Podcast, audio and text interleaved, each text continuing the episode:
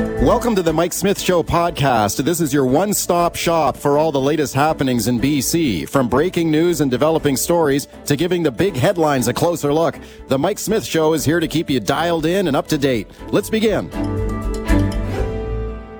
I'm from Winnipeg. I know all about cold, snowy winter. Out here, they haven't got a clue. Yeah, good morning to you. This is Mike Smith. That's the guy from Winnipeg this week. Is just shaking his head at all these Lotus landers getting stuck in the snow. You hear this every time, right? People in Vancouver, they don't know how to drive in the snow and ice. They get a dump of snow once or twice a year, and it's a gong show out there. So we get shamed by the people from Alberta, Manitoba. Tim, play that Winnipeg guy again there, will you? I'm from Winnipeg. I know all about cold, snowy winter. Out here, they haven't got a clue. I got a clue. Okay, bud, but you're from the flatlands, right? You you got to drive up these hills there? Look at all the hills we got here. Here's the question for you this morning. Is this a bum rap? Is this like a cheap shot at Vancouver drivers when it snows here? It's often heavy, sticky snow. You get that warming and freezing pattern that comes in and creates ice. We got that going on right now. Uh, we got hills all over the place. So yeah, people get stuck. So we'll talk about that today. Get set to call me on it. We got lots more on the show today. Grocery store prices still remain high. Inflation up 3.4%. Loblaws, the largest chain of grocery stores in the country. Check out what they're doing here. They are reducing their discounts on expiring food products. So these are the deals you often see on fresh meat, for example. I look for these stickers all the time reduce. I don't care if it's expiring in a couple of days. I'll buy it, save money. Loblaw is announcing their usual 50% discount now being reduced to just a 30% discount. Really, Loblaws? Come on now. Their revenue there, the profit at Loblaws in the last fiscal quarter was $379 million in just three months. The 8.3% increase over the previous quarter. Talk about that today. Also, the soaring number of international students in Canada. We'll talk about that today. 800,000 international students. There are no limits on the number of international students. Check this out here. An analysis by StatsCan in November found 19% of international students with study per- permits did not have a record of studying at a college or university in Canada. 19%. what's going on there? Uh, they're coming in. Well, there's international students are coming in and not necessarily studying. They're working. They're working. You're allowed to work when you come in. Talk about that today. The federal government now saying, ooh, we might put a, a limit on this now going forward. Tell you all about that today. Okay, first though, we start with the snow and ice. If you're behind the wheel right now, be careful. We're getting reports of slippery, icy spots. So just be careful out there. Reduce your speed. Be careful. Leave a lot of room with the guy in front of you. Let's check in with Grant Gottgetreu now. Grant is a former traffic police officer. He's now a forensic traffic consultant. Grant, thanks for coming on today. Always my pleasure, Mike. Thanks. Okay, I want to play the Winnipeg guy one more time. Tim, play the Winnipeg guy there again, will you? I'm from Winnipeg. I know all about cold, snowy winter. Out here, they haven't got a clue. They haven't got a clue, this guy says. Grant, you think he's right? he's half right. he's half right, okay. because you're also right. It's very flat out in the prairies, and, sure. and the lower mainland is uh, obviously quite a hilly uh, uh, lots of hills in a lot of the jurisdictions, North Shore, sure. New West, and, and and the likes and whatnot. But uh, I mean, it is it is a problem that goes on. On I think it's getting worse, and the reason why I think it's getting worse. I mean, I, I, I checked uh, AM seven thirty yesterday just to see all the mayhem in the Lower Mainland because I live in the Okanagan. And you know, hills are closed in New West, and hills are closed in Burnaby, and hills are closed in Surrey, and there's spinouts and crashes and everything. And it's like, okay, well, uh, there's reasons for that. I think it's getting worse, and and and part of it is, and I, have been saying this for years. Yeah. Too many municipalities are closing the barn door after the horse leaves, so to speak, when it comes to maintenance of the roads. Hmm. What? Just not I mean, getting really, on top of it early enough. well, there, yeah. Well, uh, how many times has there been snowfall warning in effect? You're going to get a big dump of snow tomorrow. You know that type of stuff uh, or heavy snowfall overnight uh, warning, and you don't see any trucks out. And then when it starts snowing and the morning rush hour starts, you still don't see trucks. And by the time yeah. they hit the streets, it's pandemonium already. Yeah, anybody well, who drives around, anyone who drives in the Lower Mainland knows that. Knows that as yeah. a fact. Yeah, that is not disputable. Well, if you listen to the local municipal authorities responsible on this the last few days, they have been saying we're working flat out here to keep the roads open. Um, they knew this was coming. The weatherman was right here. The, the forecasts were bang on accurate. So they knew this was going to happen. And in Surrey, they said they dumped literally tons of uh, salt and brine on the roads, although I did get some callers yesterday saying it didn't seem to make much of a difference. Here's the other thing I want to ask you, Grant. Is the snow in Vancouver just different snow. It's more difficult to drive in than say the north or interior BC or other parts of Canada. Zach Zach Spencer thinks so. He's our car guy. He was on an earlier show. Here's what he told me about Vancouver snow. Let's listen. And what happens in Vancouver, I've noticed, is that when the snow falls here, it gets it gets compacted down and often turns into ice. Uh, you can drive along with just a few centimeters of snow, and it gets compacted into this slushy, very slippery ice. Yeah, and I talked to Mark Madryga about that precise point yesterday, Grant, about the kind of warming and cooling trends we tend to see too, and it can create that ice. Is that legit? Like, is, is that an ex- a reasonable excuse for people spinning out and getting stuck in the snow here? I didn't believe it until I moved to the Okanagan. oh, really? Uh, it's heavier snow on the coast. I don't know why yeah. that is. Um, up here, I've had snowfalls where I've been able to clean my driveway, clear my driveway with my uh, leaf blower. You don't you don't get that on the coast. It's a heavier snow. Yeah. And it and it compacts quicker and it does get very and once it gets slushy, the roads are a complete disaster. Yeah. I mean the the fresh falling snow isn't so bad. It start it's when it's been sitting there and then it starts to get it's heavier, it's a heavier snow um, eh, more likely to freeze up real fast. So, so Zach uh, is is is correct in, in my yeah. view. Yeah, I think um, he's got a. I think he's got a point there. Let me ask you this, Grant. In your years as a police officer, I'm wondering if you ever saw a lot of knuckleheads out there driving in the snow in summer tires or bald tires or old tires. This is a this is a big problem too. Let's listen to Zach again here. So Zach Spencer here on the problem. He says the biggest problem is bad tires. Let's listen. Can we the number one yeah. thing that people do not do is put on the correct tires for the conditions. You have yeah. to invest in proper tires, and it only takes one car driving with straight summer tires to slide on that slippery slush, hit somebody else, and then it's chaos. Okay. Do you think, okay, Grant, did you ever see in your years as a police officer people driving on incorrect tires? Oh, lots of times. And you usually yeah. don't discover it until you attend the collision and then you look at their tires. Um, there are enforcement initiatives, but those are generally on places like the the Coquihalla or the or the big highways out out of the lower mainland where the commercial vehicle guys or traffic members will be checking the vehicles to make sure that proper tires. You don't get that in the lower mainland. Uh, heavy snowfall warning days when there's lots of snow on the road, you're only going to see the essential services out there when it comes to law enforcement. In other words, they're only going to be out there taking calls. They're not going to be out there running uh, uh, traffic enforcement. The traffic officers, you're not going to see them on the road because it's just not safe even for them. Okay, we got open phone lines right now. Are Vancouver drivers bad? Drivers in the snow and ice. 604 280 9898 is the number to call. Star 9898 on your cell. Grant Gottgetreu is my guest. Shannon and Langley. Hi, Shannon. Go ahead. Good morning, Mike. Thanks for taking my call. Sure. Uh, Saskatchewan guy. Okay. Common sense is something that is missing. People need to have a full tank of gas, three or four bags of playground sand or salt in the trunk of their car, and winter tires.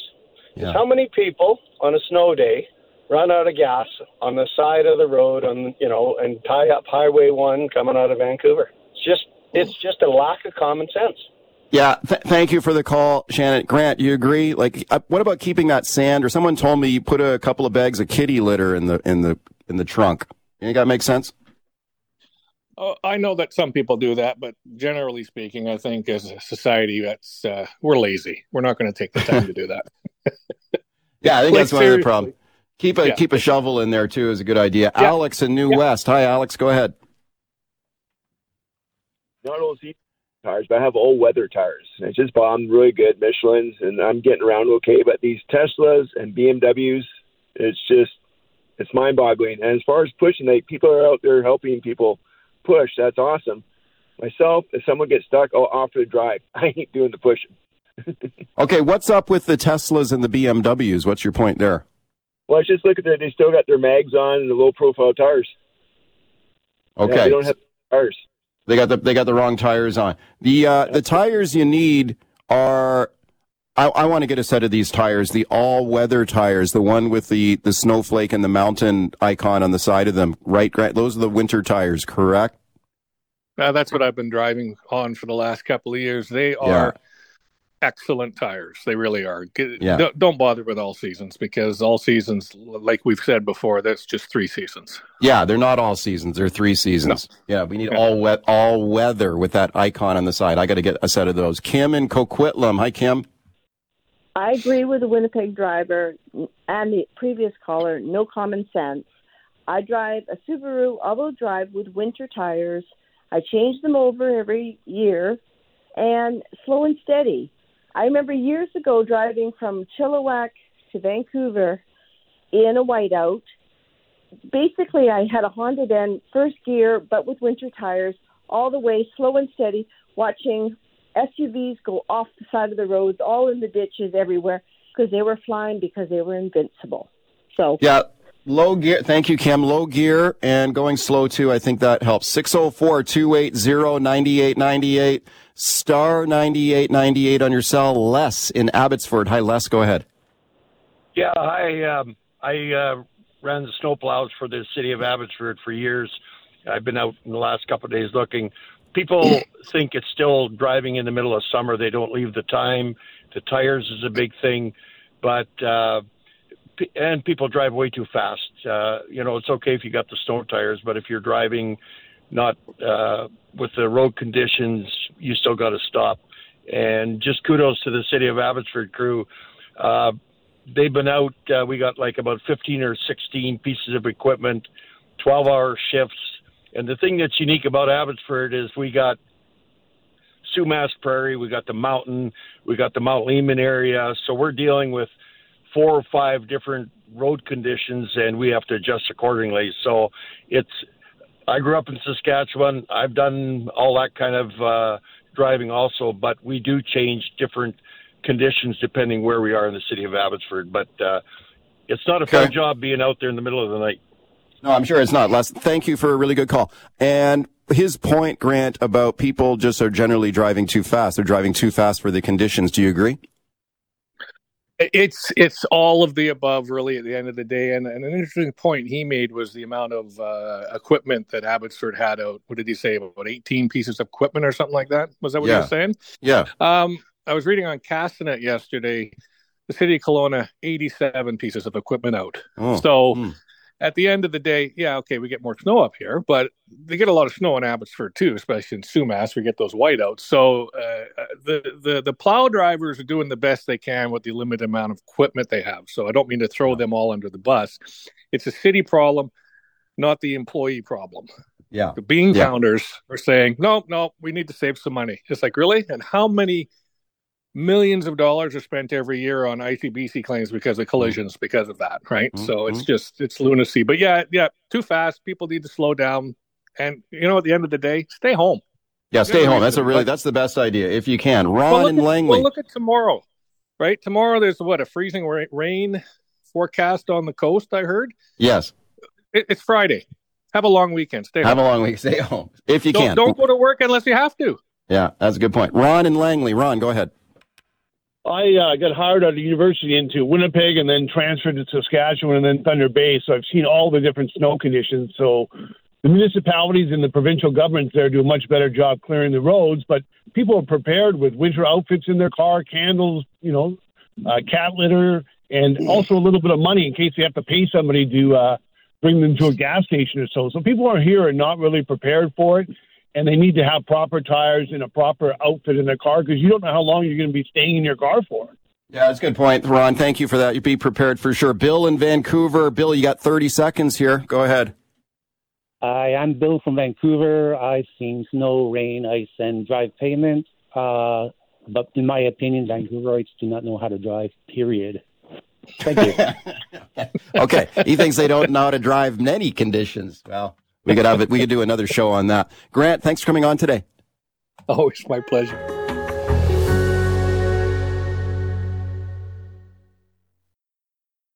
talk about the prices at your local grocery store now. And yeah, prices remain high. Inflation being very stubborn here, up 3.4% in December. And look what's going on at Loblaws here now. So this is the largest grocery store chain in Canada. They have announced that they are reducing their discount on expiring food products. So these are fruit, vegetables, especially fresh meat. I always look for these discounts when I'm in this in the meat aisle, Loblaw is announcing their usual 50% discount on expiring items now being reduced to just a 30% discount. I've got Peter Julian standing by to discuss. Let's have a listen first. This report from Global News. Uh, as a single mom of two young kids, it's kind of hor- horrible and like horrific. Strong opinions from shoppers about Loblaw's latest move to shrink discounts on expiring foods. Where some stores offered 50% off, now it's only 30. It's not fair because if they throw it away, they might as well give a discount. The number one grocer in our country has missed a clear opportunity to read the room read the room. Yeah, it's kind of bad timing here for this announcement. I think people still dealing with uh, sticker shock at the grocery store. Loblaw companies here, they run a whole, a very long list of different type of stores under different brand names in British Columbia. Real Canadian Superstore, uh, lots of those in BC. Those are run by Loblaw company. Uh, the No Frills stores, Joe Fresh stores also a part of the Loblaw chain. Extra Foods. I know they run a bunch of stores in the interior. Okay, let's discuss now with my guest, NDP MP Peter Julian. I'm very pleased to welcome him back. Peter, thank you for coming on today. Good to be with you, Mike, and Happy New Year to you and your listeners. Thank you, Peter. Same to you. What do you think of this move by Loblaws? It's cruel. It's irresponsible. We have families that are struggling to make ends meet and put food on the table. Many of them uh, look for expiring food as one way of putting food on the table. And Loblaws is making record profits or almost record profits. Uh, Galen Weston earned as much uh, in the first eight hours of 2024 as, as most Canadians uh, will make in the entire year. I mean, it's just unbelievable how out of touch these uh, grocery chain CEOs are. And, and, that's why Alistair MacGregor, who's our food price uh, gouging critic, ha- has called for an investigation by the Competition Bureau so that we can really uh, expose uh, th- this kind of food price gouging and take action uh, to protect Canadians. Okay, Loblaw is saying that this is not gouging. This is just normal business practice, that these type of discounts are reviewed and changed all the time, and that they're just matching what their competitors are doing. So they're saying that other grocery stores that compete against Loblaw, their typical, their typical breakdown or markdown on an expired product is 30% or around 30%. So he says they're just doing what everyone's doing in the market. Are you buying that? Uh, not at all, and that, that's why the Competition Bureau. I mean, the NDP has pushed uh, uh, both the former Conservative government and the current Liberal government to enhance protection for consumers through the Competition Bureau, and, and Jagmeet Singh has a bill that will greatly enhance the powers of the Competition Bureau to protect consumers. But the the idea that that all the grocery chains are working in concert, even I, I think adds more fuel to this idea that what we're seeing is uncompetitive practices and food price gouging right across the big grocery chains. People don't necessarily have the ability because, as you pointed out, so many of the chains are owned by the same uh, corporate CEO or corporate entity. Uh, so sure. they don't necessarily have the ability to, to go to uh, a mom and pop sh- store that is not going to be food price gouging. And, and so as a result, Canadians are, are often held hostage by the practices of these corporate CEOs. And, and that's why yeah. the government has to take action. Mr. Trudeau hasn't been willing to, the, the Conservatives never were. Uh, the NDP believes that we need to take action to end this food price gouging of Canadians. Speaking to NDP MP Peter Julian, one of the things that occurred to me was, you know, of course, Loblaw and the other big grocery chains deny there's any collusion going on, but when Loblaw says that we are effectively raising our prices on these expired food items because our competitors are doing the same thing, I mean, isn't that kind of almost a classic definition of collusion? Like the other guy, Ab- our competitor across our competitor across the street's raising their prices, so we're raising ours too. Absolutely, and we're seeing the same uh, with gas price gouging, and that's why uh, Canada has lagged behind the rest of the world in terms of putting in place consumer protections against this this kind of gouging by corporate CEOs. And and I note it's not just that uh, Loblaw has issued this uh, this wild press release saying that what they were actually doing was clarifying prices because some prices were at 50%, some prices were at 30%. So they clarified it by raising the prices uh, for Canadians who are buying expiring food. If that was the case, they could have they could have clarified it by by moving the 30% discounts to 50%. But they've also they're bundling this expiring food now. So it's not only that you are are paying more, but you're getting food that you might not necessarily uh, want to have in this bundle. So the expiring food is kind of put together. They raise the price, and you get food that uh, you don't have a choice of the kinds of food, expiring food that you're actually buying. It's it's a, really a cruel practice when you think of, of seniors who are on fixed incomes trying to make ends meet, people with disabilities that are struggling to make ends meet, families like the single mother that uh, uh, you uh, had the interview on. It, it, it, these are these are people who are all struggling to make ends meet, and what we see is Loblaws with their record or almost record profits, trying to gouge Canadian consumers even more. Yeah, I took a look at Loblaw's profit in the last most recent quarter, and it was three hundred and seventy nine million dollars. So that's just three months of profit, and that is an eight point three percent increase over the previous quarter. Peter Julian is my guest. Let me play a clip here for you. Your party leader here, Jagmeet Singh. So this is the NDP leader going after and grilling the CEO of Loblaw, Galen Weston. Let's listen. They look at you and they see you making record profits. You're making more money than you've ever made. How much profit is too much profit? We're a big company and the numbers are very large, uh, but it still translates right down to the bottom line at $1 per $25 of groceries. Okay, so he says the profit margin is one dollar on twenty-five dollars worth of groceries. So basically, a four percent profit margin, which has been reflected. I actually looked up their most recent annual report, and that's contained in their annual report too. Four percent profit, Peter. How is that gouging? Well, that's that's the, they're talking about their their margin, and as you know, Loblaws uh, was convicted of uh, bread price fixing, uh, so they're fixing prices higher than they need to be. And so we're not talking about the marketplace here. We're talking about gouging, raising the prices unnecessarily. So. Uh, as Galen Weston said in response to Jagmeet Singh's question, that there is no limit in terms of the, the amount of profit uh, that they want to get from Canadians that's why why the federal government has to step in. That's why the Competition Bureau needs those NDP uh, powers to investigate these kinds of of fixing scams that we've seen, whether it's bread or any other commodity, in this case, expiring food, to, to stand up for Canadians. Most countries have uh, enhanced consumer protection. Canada has lagged far behind on this, and we, we need to ensure that grocery chain CEOs can't gouge seniors and people with disabilities and families with kids, uh, that they're setting a price that's a fair price, that's actually a market price, not something that is designed to gouge consumers. Okay, okay your party has talked in the past about some sort of excessive profit tax or a windfall profit tax.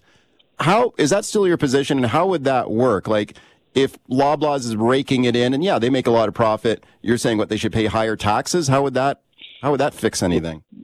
Well, first off, uh, how it would work, it would work like we had during the Second World War. We had an excess profits tax as we went through the Second World War so that companies couldn't profit from the war situation to gouge consumers. And that worked very well because it allowed uh, the federal government to provide more supports to Canadians. So when we talk about windfall profit tax, it's it's very similar uh, to the excess profits tax that was established in Canada over a number of years in, during the Second World War. What it would mean is that we could provide more supports uh, to Canadians. We we pushed for the grocery rebate, as you know.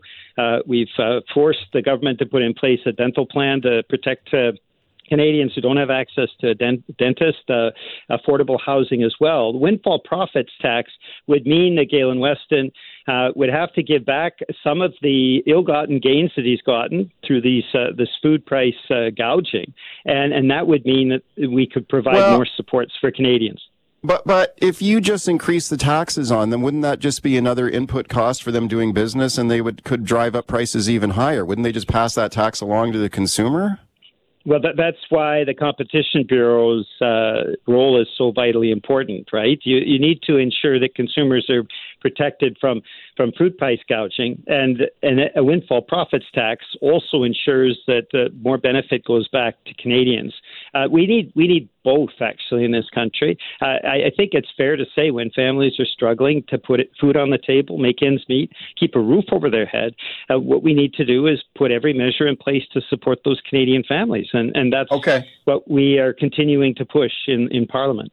Let me play another clip here for you from Galen Weston, the CEO of the Loblaw chain of companies here, testifying in front of a parliamentary committee here, saying that no, we don't price gouge. No, we're not. We're not raking in excessive profits. Let's listen to him here, then I'll get your thoughts. We offer the lowest prices in the market in our discount stores like No Frills and Maxi. Uh, no Frills is recognized as having the most trusted prices in in the country. We ad match uh, in our large store formats on every single ad that is available in the market. Yeah, so he says that we've got actually some of the lowest prices in the country, and we ad match too. So if someone brings in a, an ad from a competing grocery store, they'll match the price. What do you say to that?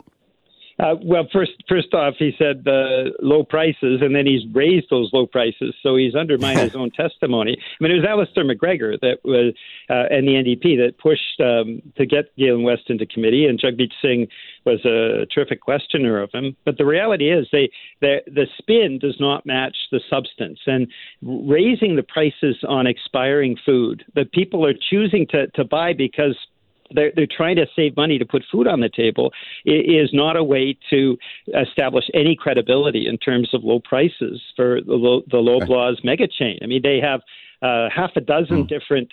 Uh, different uh, store titles for for Loblaws, but the reality is they're raising prices throughout uh, all of the, the Loblaws stores, and, and it and it really hurts Canadians. And and this Okay. is why I think Canadians need to speak out.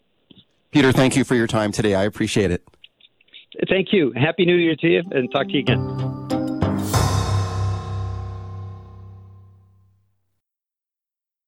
Let's talk about international students in Canada now. Hundreds of thousands of international students are in our country. This is a program that's proven extremely popular and there are no upper limits on it.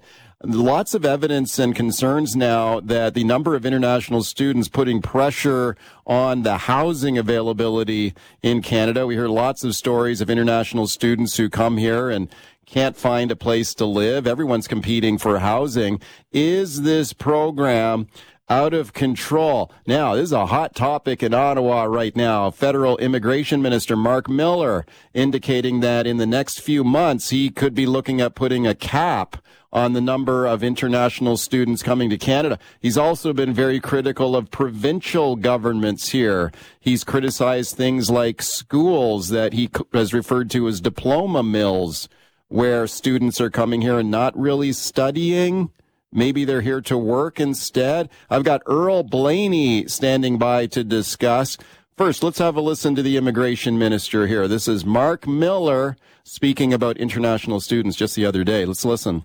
it would be a mistake to blame international students for the housing crisis, but it'd also be a mistake to invite them to come to Canada with no support, including how to put a roof over their heads. It's why we expect learning institutions to only accept a number of students that they're able to provide for, able to house, or assist in finding off campus housing. Okay, that's the federal immigration minister there. Yeah, critical of some learning institutions, critical of provincial governments as well. Let's discuss this situation now with my guest, Earl Blaney. Earl is an immigration consultant. He's an advocate and advisor for international students. I'm very pleased to welcome him. Earl, thank you very much for coming on today. Hi, Mike. Thanks for having me on to on the show. Yeah, I appreciate it a lot. One of the things that jumped out at me there when we listened to that comment there from Mark Miller, the federal immigration minister, critical of some learning institutions. about whether kids who are coming here, students, international students are coming to Canada, are being provided with housing. When it, maybe you could clarify this for me. When an, inter, an international student comes here, is the school expected to provide them housing? Well, I think uh, the minister uh, definitely has set that as a new expectation, but that uh, has not been the case, uh, you know, throughout the last few years. When the volumes of international students were manageable, manageable, which is certainly not the level we're at now, when they were manageable, uh, schools spent a lot of time helping them, you know, find off-campus housing and so on and so forth. But as the volumes have increased, actually st- schools have walked away from that responsibility and started outsourcing that to private companies. It's not going very well, and everyone's having a hard time. As you mentioned on the outset, the concern is the impact on uh, affordability of housing, not only affordability of housing, social services, you know, access to doctors, access to daycare, all, of, all and, and so on uh, for uh, for Canadians. Um, yeah. And and you know, Minister uh, Mark Miller, who I think, by the way, is setting a good tone for this, which is uh, something uh, something new from the government of Canada. There seems their eyes are wide awake, as you mentioned. This is a mainstream political issue now for the reasons we've talked about. Yep. But uh, he's right in saying don't blame international students. Most of these students have no idea what mess they're walking into in Canada. Yeah, yeah, I mean, you can't blame someone who wants to come here. I, I, I fully understand that.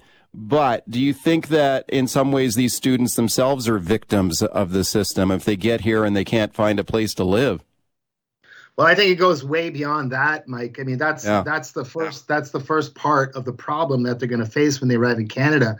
I think that the, the broader, bigger picture here, the bigger concern is why are they coming to begin with the answer to that question increasingly more and more and in, in the in in in some cases for community college we're talking 90% are driven by edu immigration they're not coming here to study at a particular school particular program that's incidental they're coming here to study and become permanent residents that's the message that's being sold overseas by education agents marketing this stuff for the schools the the transition rate from student to permanent residents is pathetic. I mean, we've got about hmm. 550,000 coming in per year. Now it's almost 600,000. But you know what we're seeing is out, out of the incoming volume, about 10% are transitioning per year. So so the return on investment prospects are pretty low for international students, unbeknownst to them. Yeah, okay. So you think in some cases they're being sold what a false bill of goods? They're being told, okay, you can be an international student in Canada, and if it all works out, you'll be allowed to stay there permanently and work there, correct, and live there. And it's not working out for a lot of them. Well, it's it's it's a much greater magnitude than in some cases. In fact, uh, statistically, it's probably about eighty percent of the time. Mm. Okay, that's how big is, the number is.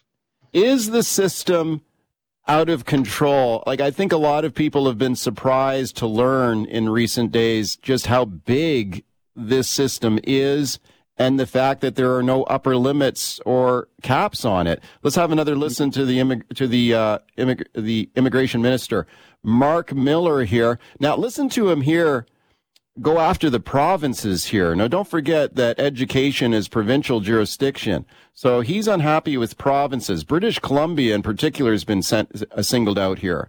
Have a listen to Mark Miller here, Earl, and I'll get your thoughts. Ahead of September 2024, we are prepared to take necessary measures, including significantly limiting visas to ensure that designated learning institutions provide adequate and sufficient student supports as part of the academic experience. Enough is enough. If provinces and territories cannot do this, we will do it for them, and they will not like the bluntness of the instruments that we use. Okay. Enough is enough. He's talked about putting a limit on the number of international student visas that are issued. Earl, what's going on here? Is he, is he saying that he's going to put a cap on the number of students coming here now? Well, put it this way, uh, Mike. At the end of the day, the first Canada's first international education policy, which was uh, released 2012, the planning documents for that, the main purpose was to double the number of international students to 450,000 by 2022. Well, we hit almost 900,000 by that time. So you're right, there is no cap. Everyone's focused on volume, numbers, money, and yeah. uh, the system is flooded uh, with international students uh, the immigration minister finds himself in a delicate position because, of course, as you mentioned, there is jurisdictional conflict here with the provinces. So the province is in charge of education and split duties between the federal government and provincial government as relates to immigration. The, the, I would say right now, both parties, uh, the provinces and the schools uh, versus the federal government, are vetting their legal positions. But while while this issue is now blended more in terms of in, into the bigger picture of the bigger macro picture of overall immigration volume, a political yeah. issue, um, you know, I think the provinces, uh, you know, get get on shaky ground here, because certainly these macro concerns like overall immigration volume are federal jurisdiction. So the minister has announced different kinds of plans. First, he announced a cap, uh, the, the, the floated the prospects of a cap then introduced something called recognized institution framework, uh, which is a which is a matrix system to to, to evaluate schools and, and their viability for international students. And now he's back to CAP. So it sounds like they're going to go with the macro policy initiative and and, uh, and try to try to get a hold on this. But uh, the provinces, schools, and, and industry lobby are kicking and screaming all the way, as you might imagine. How big are is the scam part of this now? Because you hear lots of stories about schools that are just maybe operating out of a storefront in a in a strip mall that aren't really schools. You hear a lot about international students who come here and they're not really studying. It, it's really just kind of a, a backdoor to get into the country and work. And I was shocked. I was reading uh, this was in the Globe and Mail recently looking at it now for your thoughts, Earl. An analysis by Statistics Canada found that around 19% of international students with study permits did not have a record of studying at college or university here. What what is going on? Is, is there a scam going on here? Like some of the some students are coming here not they have no intention of studying. They're coming here to work. Is that what's happening? Well, I mean, there are some people in this industry that uh, have gone as far as to call this human trafficking. Um, wow. You know, I, I, don't know. I don't know if I would go that far, but the bottom line is, IRCC, the Department of Federal Immigration, has been aware, clearly aware. It's their data that show that huge volumes of international students that are assigned to a particular college through the visa process never show up. There are some schools that zero of the students who gained access to Canada to enter Canada to be a student at that school have never shown up at that school. Zero we have clear evidence and, and, and, that we have forwarded to IRCC and uh, you know the provincial ministries of schools in their province that are selling degrees to kids that have never even attended the school. So I mean, yeah, yeah how bad is it? That's pretty bad.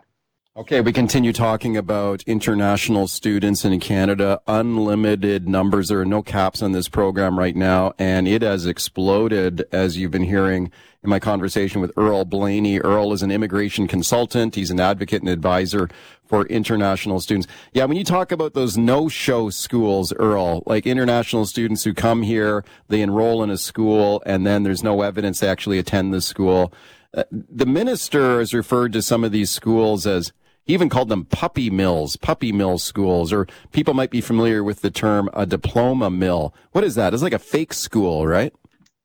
Well, you know, I, I, I guess uh, it's uh, a warehouse uh, full of students. Uh, but this is not yeah. only happening at private colleges, which is often misunderstood. Public colleges are maybe less egregious in, in, in terms of program delivery.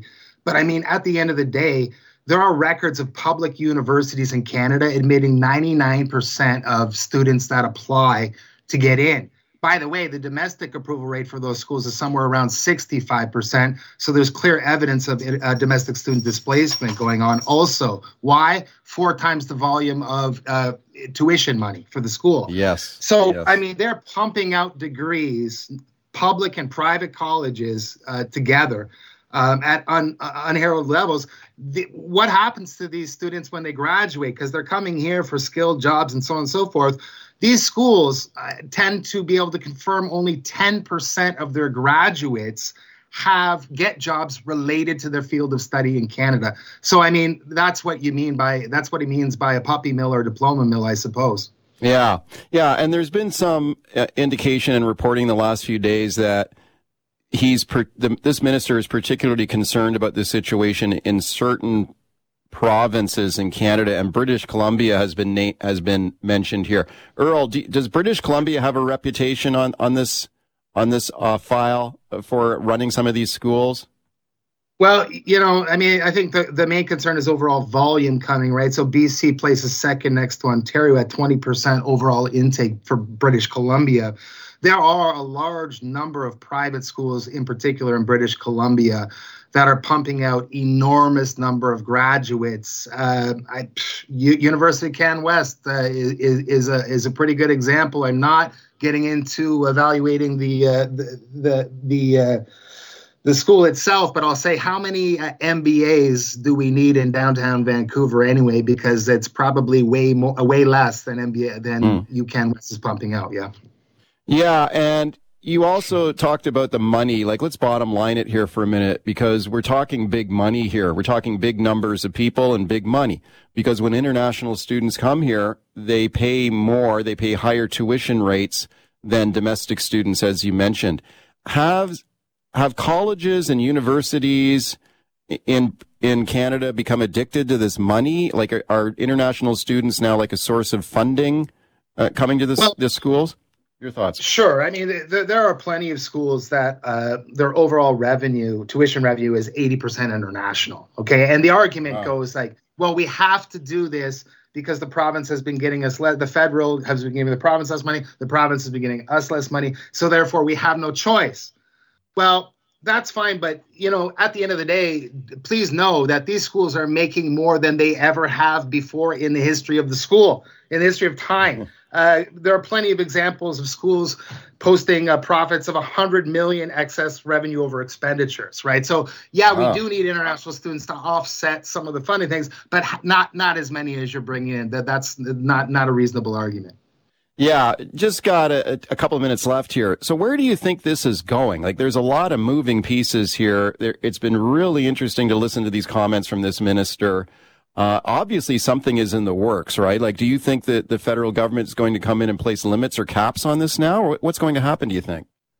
Well, they're, they're going to have to reduce the volume of international students coming to Canada, that's for sure. I mean, there's a yeah. lot of backdoor. I mean, it's always closed door meeting. It's always the same folks, right? Government bureaucrats, both levels of government, elected officials, and industry lobbies, and schools themselves. That's who's in the room. The schools themselves, of course, are the people who caused the problem to begin with. So, in terms of real awesome solutions to this. Yeah, I think they're probably just doing damage control. But I think the federal government is very worried about the damage to reputation brand Canada. And that's what's bringing the students in the first place is brand Canada. If you don't protect that, uh, our edu export industry is not sustainable at any level. So, I mean, they, they need to move on this and it's got to be fast. Yeah, for sure. We're keeping a very close eye on it. And I want to thank you for your thoughts and analysis on it today. Thanks for coming on. Thanks, Mike. To you and your listeners, have a great day. Thanks for listening to the Mike Smith Show podcast. Can't wait for the latest episode to drop? Tune into the show live from 9 to noon on 980 CKNW. Want to reach out to me personally with a question or comment? Send me an email, mike at cknw.com. Thanks again for listening.